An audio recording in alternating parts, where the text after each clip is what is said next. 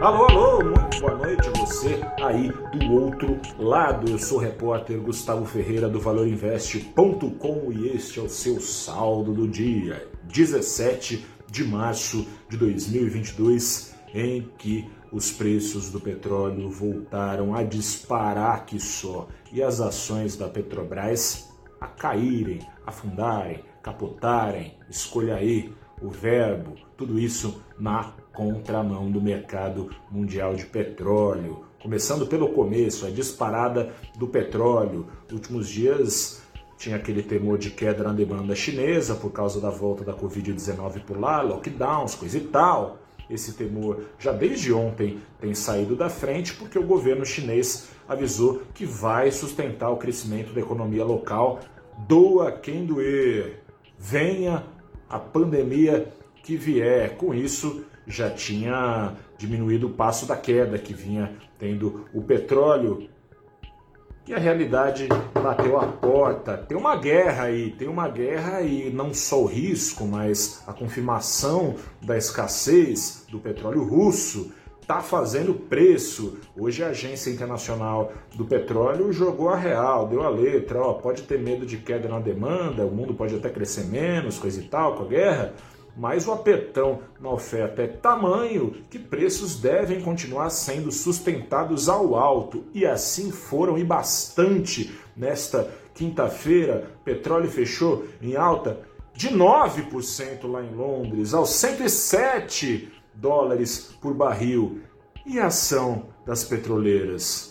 Como deveria ser, a ação da PetroRio disparou 8%, a ação da 3R disparou outros 4,5% e a ação da Petrobras catou cavaco, caiu, mergulhou, capotou quase 3%. Como é que pode? Petróleo em alta significa receita em alta para quem o vende? Sim, caso a petroleira em questão repasse os seus aumentos de custos com importação, caso aproveite a maré internacional favorável. Se não fizer isso, não tem receita que caia do céu, né? Esse descompasso responde pelo nome dele, presidente Jair Bolsonaro.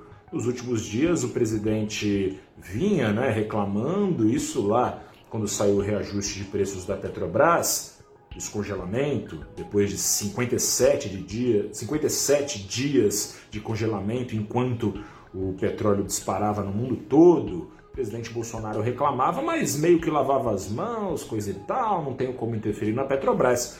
Mas agora ele já resolveu ser ele mesmo, já jogou para a torcida. É, ontem mesmo vinha, olha só, ele falava em crime contra a população cometido pelo general Silva e Luna, general Silva e Luna, que Bolsonaro escolheu para o lugar do economista Roberto Castelo Branco faz um ano, porque o seu o substituído, assim como o substituto faz agora, peitava Bolsonaro, reajustava preços em linha com os preços internacionais a contragosto dos caminhoneiros, da população em geral. Agora, Bolsonaro acusa o general de crime, o que é uma acusação grave, né? Palavras têm poder, têm peso, ainda mais um presidente da República pode falar que foi calor do momento, como já falou em outras vezes que soltou impropérios, mas acusou de crime o senhor general Joaquim Silva Luna, que é muito curioso, porque o crime, crime do senhor general Joaquim Silva Luna, o crime seria simplesmente seguir a lei, a lei das estatais, que desde 2016 existe para vedar o uso das estatais em favor do presidente da vez, sangrando o caixa, sangrando o bolso, portanto, dos acionistas dessas empresas quando listadas. Ao fim e ao cabo, o mercado se pergunta se o, o rally do petróleo voltar a ganhar força, como pode vir a ser, o que fará Silvio Luna puxará, peitando Bolsonaro novamente, os preços para cima ou cederá às vontades do presidente?